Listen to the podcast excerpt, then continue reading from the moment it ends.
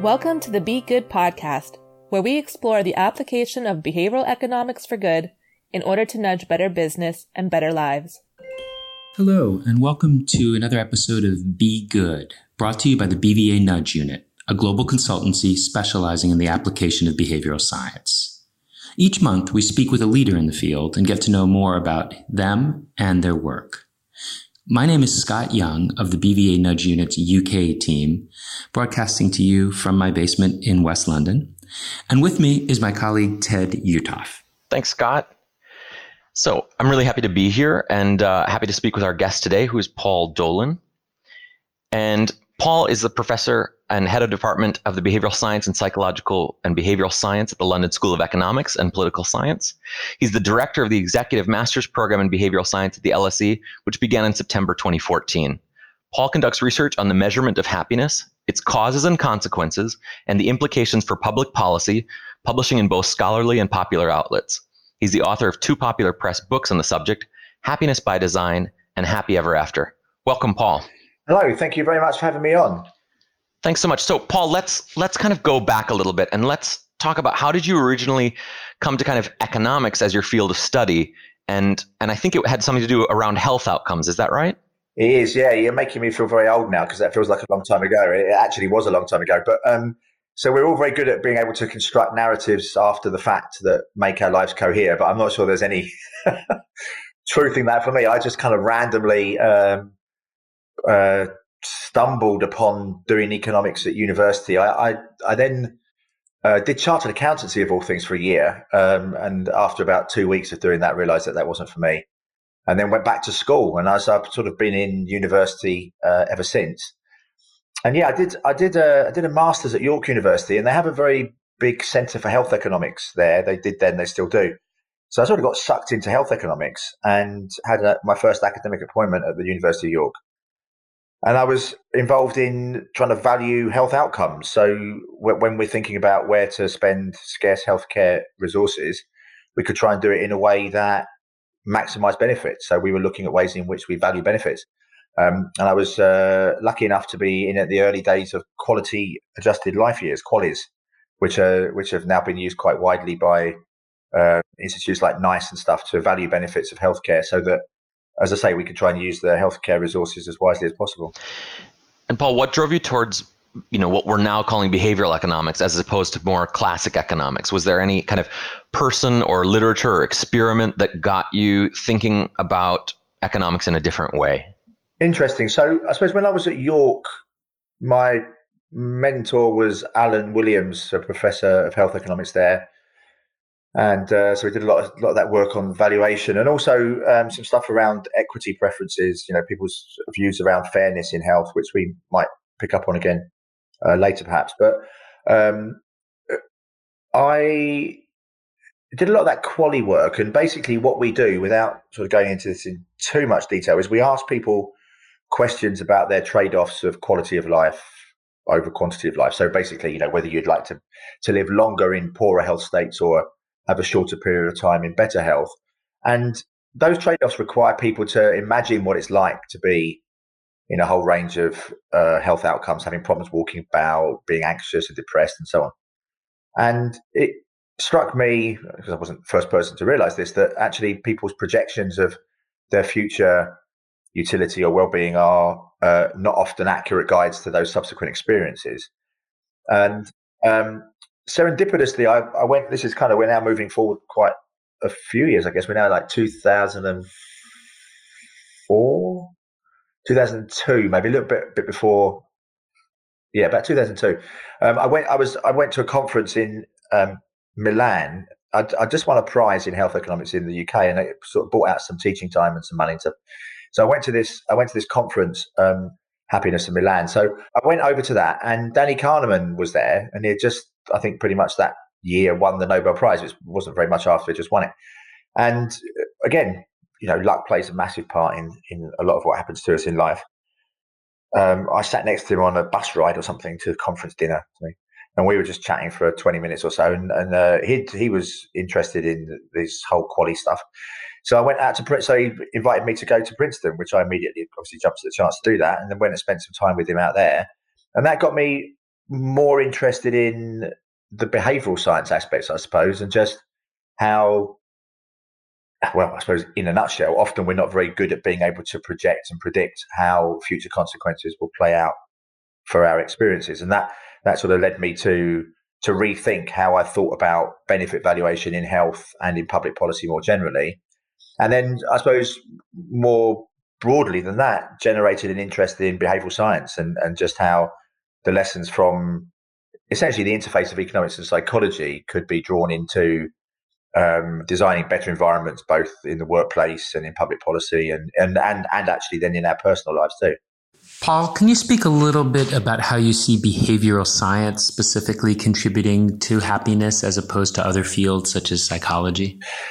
Yeah, I suppose that begs the question of what is behavioral science, doesn't it? I uh, it was kind of not a discipline sort of in and of itself. I think it draws on and in different disciplines. Principally, that's been economics and psychology. Although I think that is changing, will change as other social scientists, you know, who are doing behavioural work but not under the same label, perhaps, um, uh, uh, that we start collaborating more closely with sociologists and anthropologists and then also, I guess, I suppose data scientists, as you know, people are starting to show interest in the use of big um, data and so on. So I think it's a, a, coalition, I suppose, or collaboration of different disciplines. Um, and I think what, because an economist, as you know, the standard neoclassical model is that we're essentially very good futurians. We can predict our utility flows very well and precisely. We have very clear defined preferences um, and we seek to maximize those subject to constraint. But of course, we also know that, that we're not like that. Um, and, you know, to some extent, it's a bit, that's set up as a bit of a kind of straw man, but, you know, we, we, we are subject to a range of biases and heuristics, and of course, many of which Kahneman and Tversky and others have written about. So I think in understanding how we should live our own lives and prescribe how others to live their lives, we need to draw much more directly on the experiences that people have in their lives, moment to moment, rather than trying to base any policy decisions to some large extent on how people imagine things being. And that sort of takes me back to that health economics valuation stuff. I became, um, you know, kind of disillusioned, I suppose, to some large extent in our abilities to be able to predict how different health states would affect us. In the fullness of time, I think the big issue is not so much our our misprediction of how things will impact upon us in the first few minutes or hours, but it's the days, weeks, months, and years that we are not very good at being able to forecast. And for most of the things that life throws at us, we quickly get used to them. You know, we imagine good and bad things. You can take a you know pay rise or para. You know, eh, I'll, I'll say that again. Um, most of the things that life throws at us, we get used to quickly and certainly much more quickly than we would predict. You can take sort of very good things and very bad things in extreme, you know, massive pay rise through to paraplegia. And both of those things will become less good and less bad um, quite quickly because of our attention being drawn away from those changes towards other things. And we're not very good at being able to predict the shift in attention. Some things actually draw more attention to themselves. So in the health valuation stuff, we we find that people will give physical functioning conditions and mental health problems, you know, broadly similar weightings. We'll get used to the physical health problems to some large extent, but we don't get used to mental health problems. So, by by its very nature, having depression, anxiety are attention-seeking conditions. They don't. They're not any less bad after 365 days than they were after one day. Um, and so, I think we are we if we're thinking about allocating healthcare resources to where they're going to do the most good, we would be shifting resources away from physical functioning conditions um, and towards mental health problems. And um, that's not what people's imaginations of those conditions suggest. And speaking of people's imaginations, Paul, the, the subtitle of, of one of your books is Escaping the Myth of a Perfect Life. I want you to explain that for us a little bit. Apart from, from you know breaking my dreams tell me what what do you mean by escaping the myth of a perfect life yeah so that just to clarify that's the subtitle of the hardback of happy ever after um, subtitle of the paperback, I think, is uh, a radical new approach to living well. Um, you know what these publishers are like; they want to, uh, of course, try and their own step on your work, extract as much surplus out of it. No, I'm totally aligned with their interest, by the way. Um, so, so I think this is one of the things that I've, I suppose, I don't know, long been interested in. It's hard to hard to imagine a time when I wasn't. Is in how so many people appear to be living their lives in stories about how they ought to be living. Um, you know, to be successful, to be clever, to to to to earn lots of money, maybe to get married, to have children, um, and it's never been entirely clear to me that that's good for them. I mean, it's probably good for some people some of the time, but not not good for all of us all of the time, and certainly not to the extent to which people kind of desire those things. It sort of again, it speaks to this miswanting. That's a term that Gilbert and Wilson have used, but this idea that we sort of often want things that are not good for us, and vice versa, uh, not being able to predict. And so, kind of interested in in how people have been, in some instances, kind of almost compelled to be driven by these achievements, attainments. You know, sort of ticking off things on a list because that's what they ought to do, and not necessarily, or even because it's going to make them happier. So I was in, I was interested in exploring some of the evidence if there was any out there that would speak to the impact of those narratives on happiness. But I think beyond that, I mean, I've, I've always been interested, and this is certainly goes back for a very very long time, about how much people care about how other people live, like disproportionately, it seems to me, to the impact that it that it ought to be having on their own welfare. Um, you know, why would why why do people care so much about people that have an alternative lifestyle, for example? Just let them get on with it. So I just wanted to sort of explore that a bit more fully, explore some of the reasons why we might uh, feel like that, um, and to use it, I suppose, as a as a uh, if you look at any therapy at the individual level, pretty much any form of therapy starts with acceptance. And so this was more for me a kind of almost like a acceptance not just on an individual level but on a societal level that sometimes and to some large extent we might be trapped in these narratives in these myths um, of what the perfect life should look like not only or even because it's going to make us happier but because that's what's expected of us by society by our parents by historical accident by evolution by whatever reasons but we were just kind of many of us living in these stories that actually weren't good for us. Um, and so when you when you look at some of those narratives, if you take, for example, the uh, ones around reaching that I call them in the book, the success and the income and the education, is not surprising that the evidence, insofar as we can draw causal inference uh, from these data, which is often problem problematic, but insofar as we can, is that you know poverty um, and you know low social standing and no education actually does make people miserable, um, unsurprisingly, and so to be driven and motivated individually and societally for getting more is actually good for you. It's just that we just become addicted. And then we just kind of, it is like an, uh, it is like an addiction problem. We, we just want more and more and more and more, way past the point at which it's good for us either individually or societally. So um, one of the lessons from the first part of, of the book is actually just to chill out a little bit. I think you you've probably you've probably seen Daniel Kahneman's oftentimes asked if there was one heuristic or bias that that um, he could do away with that he thinks would serve us all well, and he he's oftentimes quoted as saying overconfidence. Is there one of these myths, Paul, that you think if we could if we could overcome it, it would serve us all to the maximum? Oh, that's a super question. Um, well, it's, I think it does it, it must relate to the judgment piece. I mean, judgment of others piece. I mean, I think that that is that is interesting. You know that um, it, you know uh, why why people care so much. So, so for example, why you know when I when I when I said when I've said that some of the evidence shows that you know single people, particularly single women who haven't had children, you know they're again, we've got no randomized controlled trials, so we can't. It's hard to make causal inference.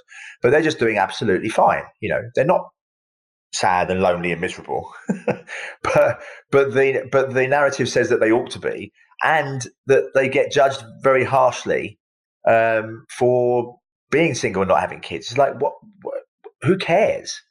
You know, the world's still going to be turning. People are still going to be large, large, great swathes of people are going to be wanting to marry and have kids all that will happen if we're more accepting of those that don't is that we'll be more accepting of those that don't. Um, and and so I think it's that inability for us to adopt someone else's perspective. I think that's the really that, and I and that actually is interesting because that plays into behavioral science in policy as well. By the way, right? So we imagine we look at somebody who's living a particular life or lifestyle, and we apply our own rules and our own insights and our own experiences to judging how their lives will be better if only they were essentially more like us. That's that's I mean really what we what we think, even though we might not explicitly say that out loud so so often, is that actually if only people could become more like us, they'd be better off.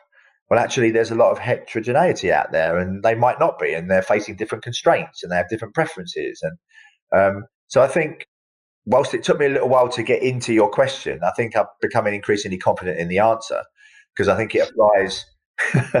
so like like a stream of consciousness always leads me to, to to to what I think. I never I never know what I'm thinking until until I hear myself say it out loud.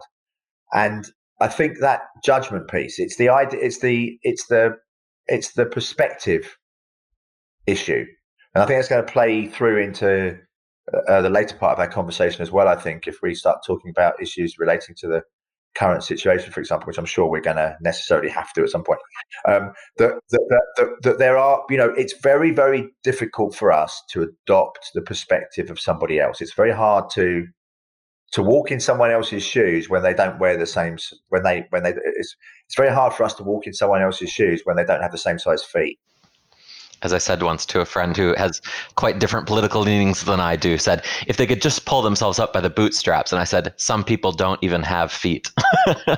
but yeah. this idea that yeah. yeah, there's this idea like if you can't, yeah, why can't you do do as I'm doing or work as hard as I'm working, etc. Um, well, speaking of that, this idea of of judgment, and you know, part of part of what we do at the BVA Nudge Unit is, is creating nudges to change people's behaviors I mean, just spitballing here for the for the sake of it. What do you think is a, a thing or two that we could do to ourselves to nudge ourselves or nudge our family or nudge our colleagues to to release ourselves from some of that kind of judgment and that that presupposing um, of others that allows us to see the ways in which people maybe their working styles or their parenting styles or their socializing styles are, are something that we can we can adapt to and, and take on and, and release ourselves from that judgment. Well, so there's a couple of layers, there's a few layers to that thing. So, I mean, first of all, one of the things that I'm that I've been particularly interested in, given the interest in both in happiness, well-being, measurement, and, and impact, whatever you ever you might call that, and behavioural science, is to bring those two worlds together more closely. Because obviously, different researchers using different research methods, typically, you know, the happiness economists are doing regression equations from existing data. Um, trying to make causal inference from data that uh, haven't been gathered to be causal. And then you've got the behavioral scientists who are doing lots of randomized controlled trials, typically on much smaller samples, um, and make and being able to make causal inference, but not but not looking at the welfare, the well-being impacts very rarely of, of their intervention. So I think there's a lot to be said, which will free us of the judgment by well, not free us of the judgment. We'll make the judgment. We're going to have those judgments, but but make those judgments less um, I don't know, biased or personal by actually observing the welfare consequences of our nudges, um, you know, directly, not not just on the behaviours that we think people ought to be engaging in, but on the subsequent well-being that they experience from changing their behaviour. Um, and there has been some work. There has been some work looking at the welfare effects of nudges. You'll be familiar with some of that literature, um, but there needs to be there needs to be much more of it. Um, um you know, direct inquiry into the w- welfare consequences of nudging people in particular ways. I think um, in the design of the nudges, um, there needs to be a broader range of perspectives around the table. I think um, often it will be, you know, look, it's going to be, it's really, if you think about, if you think about a lot of the nudges in health, I kind of want to want to start exploring some of this a bit more fully in some of my future academic work. I think, I think, you know, if you look and think about what we're trying to get people to do to do with their lives and lifestyle in health behaviours, is sort of essentially is to is to make more people middle class. I mean, that, that that's really what we want. We want we're middle class people designing interventions to nudge behaviours in more of a middle class direction. Um, and it'd be interesting to see whether some of the resistance in populations that we see for nudges working is because the nudges haven't been designed effectively or whatever, or actually it's just that people are resistant and they and they have a different set of underlying preferences. Um, and so I'll be I'll be kind of in, I'll be interested in exploring that further, and that will that will help us speak more directly to this judgment piece. Sorry, does that help? I I can't even remember the question now. no, that's perfect. No, it was about finding ways for people to kind of release themselves from that judgment or, or nudging people away from that kind of default to, to judge. No, I think it was fine. Yeah, well, I do think there's a sense in which we want to create. It's as much about creating environments in our lives as it in our work lives um, and in our organisations and institutions as it is within ourselves personally or for ourselves.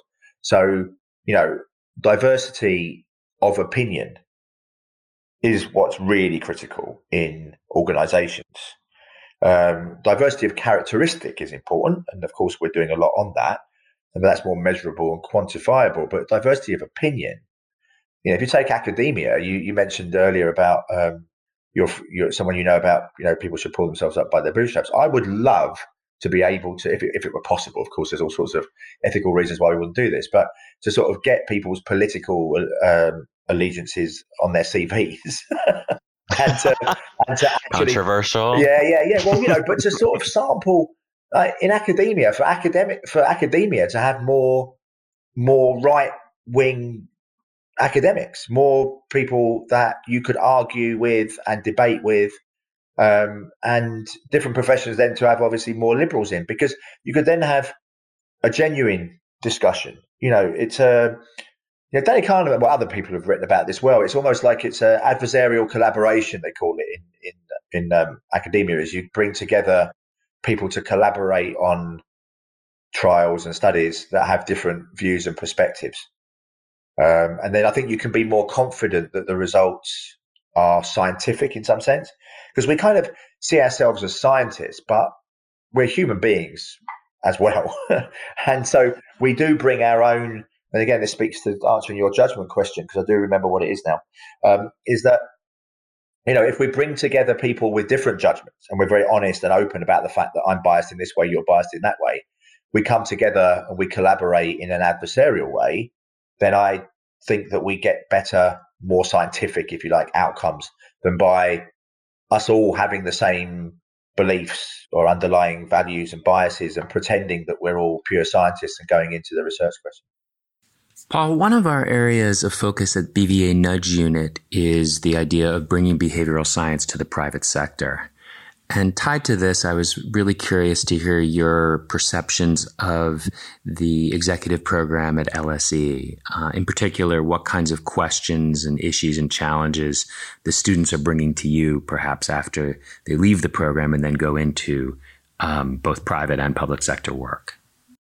The great, I mean, I have to say, I mean, teaching all students is a, is actually genuinely a privilege, but teaching these executive students is exceptional um, in, in, the sense that they, and you've sort of touched on it in your question, really come from a, a, a wide range of backgrounds um, in business, in the public sector.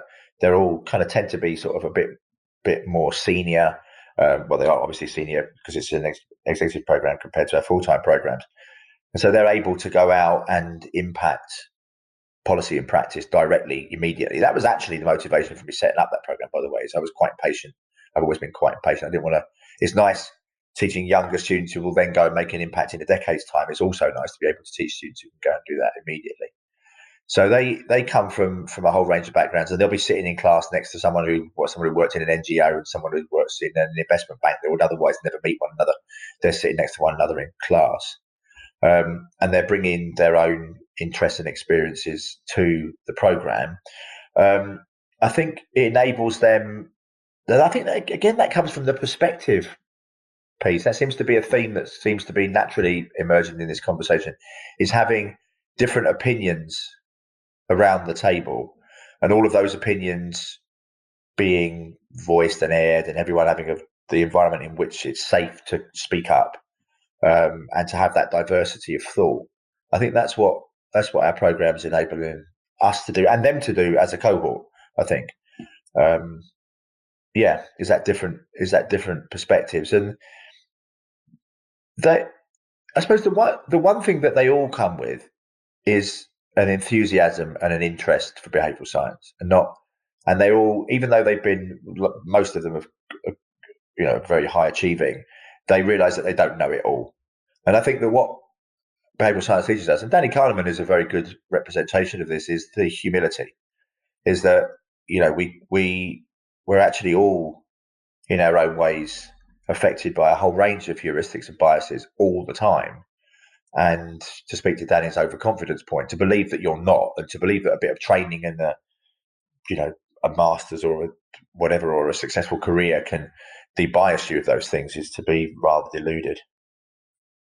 Is that it's sometimes easier for the people making those decisions in government to imply that the decisions are purely scientific as opposed to what they really are, which is almost inevitably value judgments on some level? Again, a very good question. I think the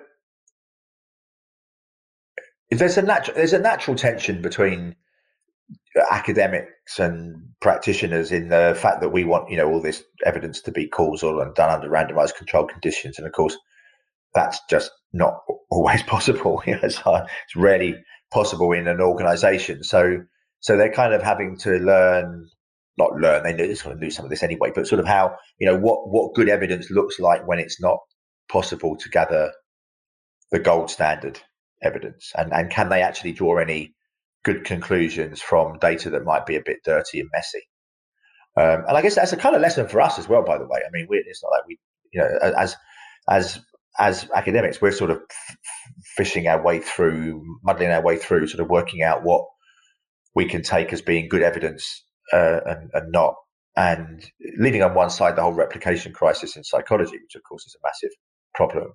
But just whether you can sort of find something that seems to work in an organization and, and whether that's generalizable to another business unit or another part of the company or somewhere else. That's I think that's the that's a challenge. I don't have. I don't. I think that's an important question to change. I don't. I don't. I don't have an answer to it.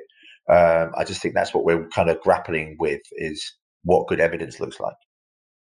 Does that does that resonate with you? Earlier, you mentioned the issue of reaching, and there's obviously direct implications for individuals as they think about their careers and being happy in their careers. But I was also curious to look at it from the managerial side and ask what might organizations or um, managers do to promote happiness in their organization? Do you feel that your work has application from that managerial or organizational perspective?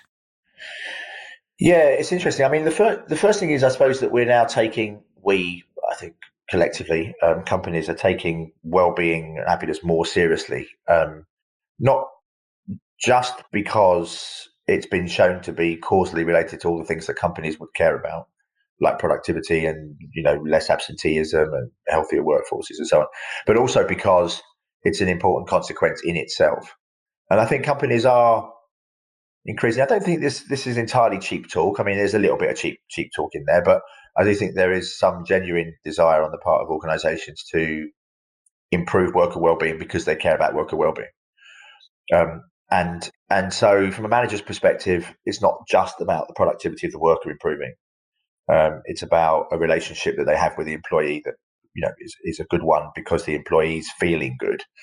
Um, and there are simple things that organizations can do. You know, feedback is absolutely critical. Timely and salient feedback is paramount. If you, we, we're not very good at doing that in organizations. You know, if, if someone's, I don't know, been a few weeks working on a project or something, and then that project gets cancelled, that that's the time to step in and say to that employee, look, I appreciate that, the, that this work hasn't led to where we thought it might be going. The work's still valuable. We'll be able to draw it down at some other time. That that intervention, just simply very authentic thank you at that point, has huge effects on that employee. Um, in, in the early work of the day uh, of using the day reconstruction method that Kahneman and others did uh, uh, around the time that I met him in Princeton, actually, um, that was published in Science, they showed that time spent with your boss was one of the least pleasurable activities that people could be in. And um, you know, Richard Layard has also made this point. That's a pretty that's a pretty sad indictment of management, isn't it? Really, you know, people are happier basically when they don't have to see their boss than when they do. Is that we we should be kind of thinking about what it is in that interaction that makes that so stressful for the employee. Um, but in terms of the reaching narratives, I think it's like uh, I've, had, I've got a PhD student now, an older PhD student who was a senior partner in one of the consultancies, and he he's left to do a PhD and he's looking at he's looking at the dark triad, uh, which is uh, was it psychopathy, Machiavellianism, and narcissism, um, uh, as because um, you see quite a lot of that in uh, well in the world generally, but maybe maybe maybe concentrated more in uh, senior management in some in some firms is um, is looking at uh, what impact that has on progression of people that aren't playing the game in in, in the same ways. Um, and I do think there's a an opportunity for you know it's like, like not everybody not everybody wants to be a partner. And you can have some very, very good employees who will be very good at their job at a particular level. And they don't need to be reaching for more. We shouldn't be expecting them to. it's not good for the organization, actually, if we expect everybody to either get promoted or leave. Because actually, you can have people that are very, very good employees in a particular position for a very, very long time. So I think breaking that narrative in direct answer to your question amongst the managers would actually lead to not only a happier workforce, but I think a more. Productive. One issue that we're looking at right now, of course, is the reopening of society. And, and a question I have for you is as people start returning to offices and businesses start opening in one form or another, uh, what's our role as a behavioral science community in terms of uh, promoting positive behaviors and or perhaps reassuring people? Uh, is there a constructive role that we can play as this process starts to unfold? Yeah interesting. Of course it's interesting and it's impossible to have this conversation without discussing covid-19 i think i mean picking up this theme of perspectives i think differences of opinion and perspective in the decision making process are vital at any time for any particular decision. But my God, especially now. Um, and so it worries, it concerns me a little bit that we're talking a lot about, we're saying this a lot in the UK, this is probably, I think this is probably true elsewhere, is that what we do is going to be guided by the science. That's, that's, you, we, we, we hear that a lot. Um, and what that means really is the science of infection control. It's the science of virus transmission. It's epidemiological science. And now, even if even if the epidemiological science were were resolved, if the evidence were clear, which of course it's not actually, it's very a huge amount of uncertainty around the virus generally. Um, so so the, the the science of virus transmission is very uncertain. But even if it were certain, the science of virus transmission is only one very small part of the decisions that are being made by policymakers to um, restrict freedom of movement, to physical distancing, to closing schools. And then, of course, now what we might do is open some of those things and what we do next. They're scientific judgments to some large degree, but they're judgments. I mean, they're, they're, they're questions of value. Um, and it, it, I think it concerns me that it doesn't appear to be the case. I mean, look, I'm not close to the decision making. I'm not close enough to the to the decision making process to know.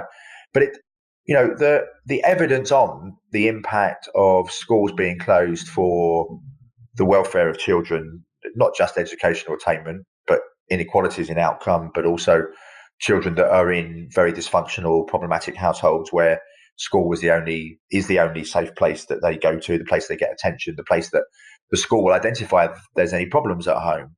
Um, you know, they are scientific. They're, they're questions of science, uh, but they're also questions of value. And so I, I, I would like to be more confident that the decisions that are being made are incorporating a whole range of scientific perspective and then weighting those to form a value judgment about who gains and who loses from the particular policy decisions that can't ever be determined only by epidemiological data. Yes, that definitely resonates with us. A, a, very consistent theme in working with organizations is this pull between rigor and expediency. As behavioral scientists, we're always looking for depth and rigor. We'd love to run randomized controlled trials and isolate variables and really understand and document what's working and what isn't. But from the company's perspective, they're often just looking for a sense of whether anything is working um, and at least some idea of, of what's driving it. So we're always looking to find that right balance between those two in different situations. Yeah, so a couple of things. First of all, I just on, on a just more of an observational level, I suppose, is the is the is the fear. You, know, you think of that as not just an emotion, but really significant predictor of subsequent behaviour. Is that uh, any behavioural scientist doing anything post COVID nineteen has to be alert to fear and the heterogeneity in the population potentially, right? So I mean, you kind of we've had a policy in the UK of lockdown, which is you know we and the messaging is really to get people to stay at home because of course you need to be you need to be be scared of this virus not only for yourself but for the transmission to others. And um, as we start to release particular population groups or sectors of the economy, we're going to have to sort of start changing some of that messaging to actually don't be quite so afraid. And and that's a difficult that's a difficult thing to do once you've once you've initiated a particular reaction. And, and I imagine that what will happen is that we'll get segmentation. There'll be people who continue to be afraid and very afraid, and then there'll be others who uh, um, are much less so. So, interesting questions of dealing with the heterogeneity in responses, because, like you know, and even in terms of the lockdown, if you think about the happiness effects or well-being effects of the lockdown, the lockdown is one thing, how it's experienced is very, very different from different people. Um, I guess, ironically, is it? I don't know, but paradoxically, we're in a world where you should be phoning up your extrovert friends to make sure that they're okay, because this is a this is a this is an introvert's dream. I mean, this is like we're in a world where, and, and, I think we're seeing that. I mean, you're probably seeing that in your own own experiences of yourself and others. Is the extroverts are really struggling, and the introverts are loving it. Um, and so, so there's no such thing as a lockdown that's experienced by everybody in the same way. And I think that when we when we come out of COVID nineteen, we're going to have heterogeneous reactions. So dealing with that is going to be interesting and important. I do think that as a behavioral scientist, one of the things that we say a lot, I think, is that past behaviors speak to future ones more directly than intentions, for example, ever do. And so, so in the absence of any, like, so in the moment of crisis now, we'll all say things like, this has changed the world. This is going to be so different. Where it's all going to be, there's no new, you know, it's going to be a new normal. And actually, unless there's anything significant changing in the environment post um, post COVID nineteen, we're just going to go back to exactly how we were. It's a bit like when people are, are sick and they say, "Oh, when I'm when I'm well again, I'm going to remember how good it is to feel healthy." And of course, they're healthy again, and they completely forget that they're real. And that's and that's kind of pretty much what's going to be collectively how we're going to experience this is that most things will go back to exactly how they were, even though in a moment of crisis we think things are going to be so different. Um, so some things will be changed. I think. I think the the fact that we're now speaking to one another um, on this on this uh, conference call on online will be that will stick to some large degree, right? The face to face meetings are going to be much less than they were, even when physical distancing measures have been reduced or removed um, um, companies will realize that they don't need people to go into work every day for the same hours every day. I think that's for, for, for those of us that can work from home, some of those changes will be permanent. Um, but most things won't change unless we design environments now and have conversations and like this about what we want to stick. What the good things that have come out of this might be, and how we might continue those beyond um, the resolution of the crisis.